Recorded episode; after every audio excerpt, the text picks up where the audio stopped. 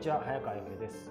石平恋と仕事と社会の Q&A 今日は第51回です。井田さんよろしくお願いします。はいよろしくお願いします。さあ、えー今回も大学生からですね。大学4年の女子です。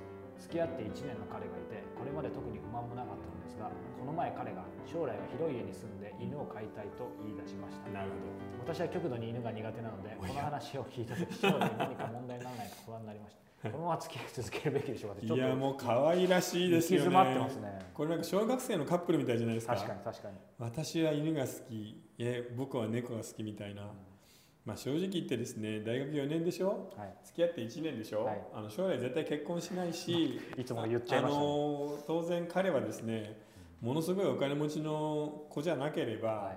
将来広い家なんか買えないので心配ないです。う んまずね、うん。で大型犬とか庭がないから買えない、うん。まあ、マンションで大型犬きついですから、まあ小型犬だったら大丈夫じゃない？うん。ぐらいのことしか言えないね。でもあのそのために別れる必要は全くないと思います、そうですね、うん。なんか本人には切実だからこう笑い話にするのもあれですけどまあ、まあほっときゃいいよねだって彼が家を建てるのってさどう考えても今から10年以上先じゃない、先ですよ、うん、だからその時心配すれば、まず結婚するかっていうこと。そうそうそうそう。結婚した後、うん。これの心配もあるし、うん。これは個人的な感覚かもしれないですけどなんかもう子供とかいたら僕もすごい犬飼いたかったんですけど、うん。結局今そういうのなくなっちゃったし、うん。だから分かんないですよね。よくいやわも悪くもかんない。ただこの彼も結構ポエマーだよねあの女の子に将来は広い家を買って大きいワンちゃんを飼いたいみたいなことを言う。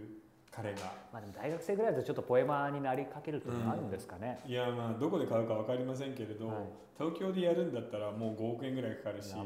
ちょっと郊外に出ても庭付きの家で一軒家っていうのはえー、どう？やっぱり1億は楽に超えますから、まあ、彼のね何してんのっていうその仕事のことも聞いてみたらこれぐらいかかるよ普通って、そうですね、それに対して明確なビジョンがあるかです。いやないでしょうね。ないでしょうね。ん。でもまあそういう人の夢にね水をかけてもしょうがないので。だからまあこのまま付き合いは別に続けてもいいですよねあのー好きなら、彼はもう思いつきで言ってるだけで何の計画もない、ノープランなので、うん。ほっとけば大丈夫ですよ、うんそれより今を楽しんでくださいいや本当う。そう、うん。はい、先のことはあまり考えずにはい。楽しんでください、えー石平恋と仕事と社会の Q&A では皆様からの質問を募集しています、えーご質問は石平公式サイトより、えーお寄せください。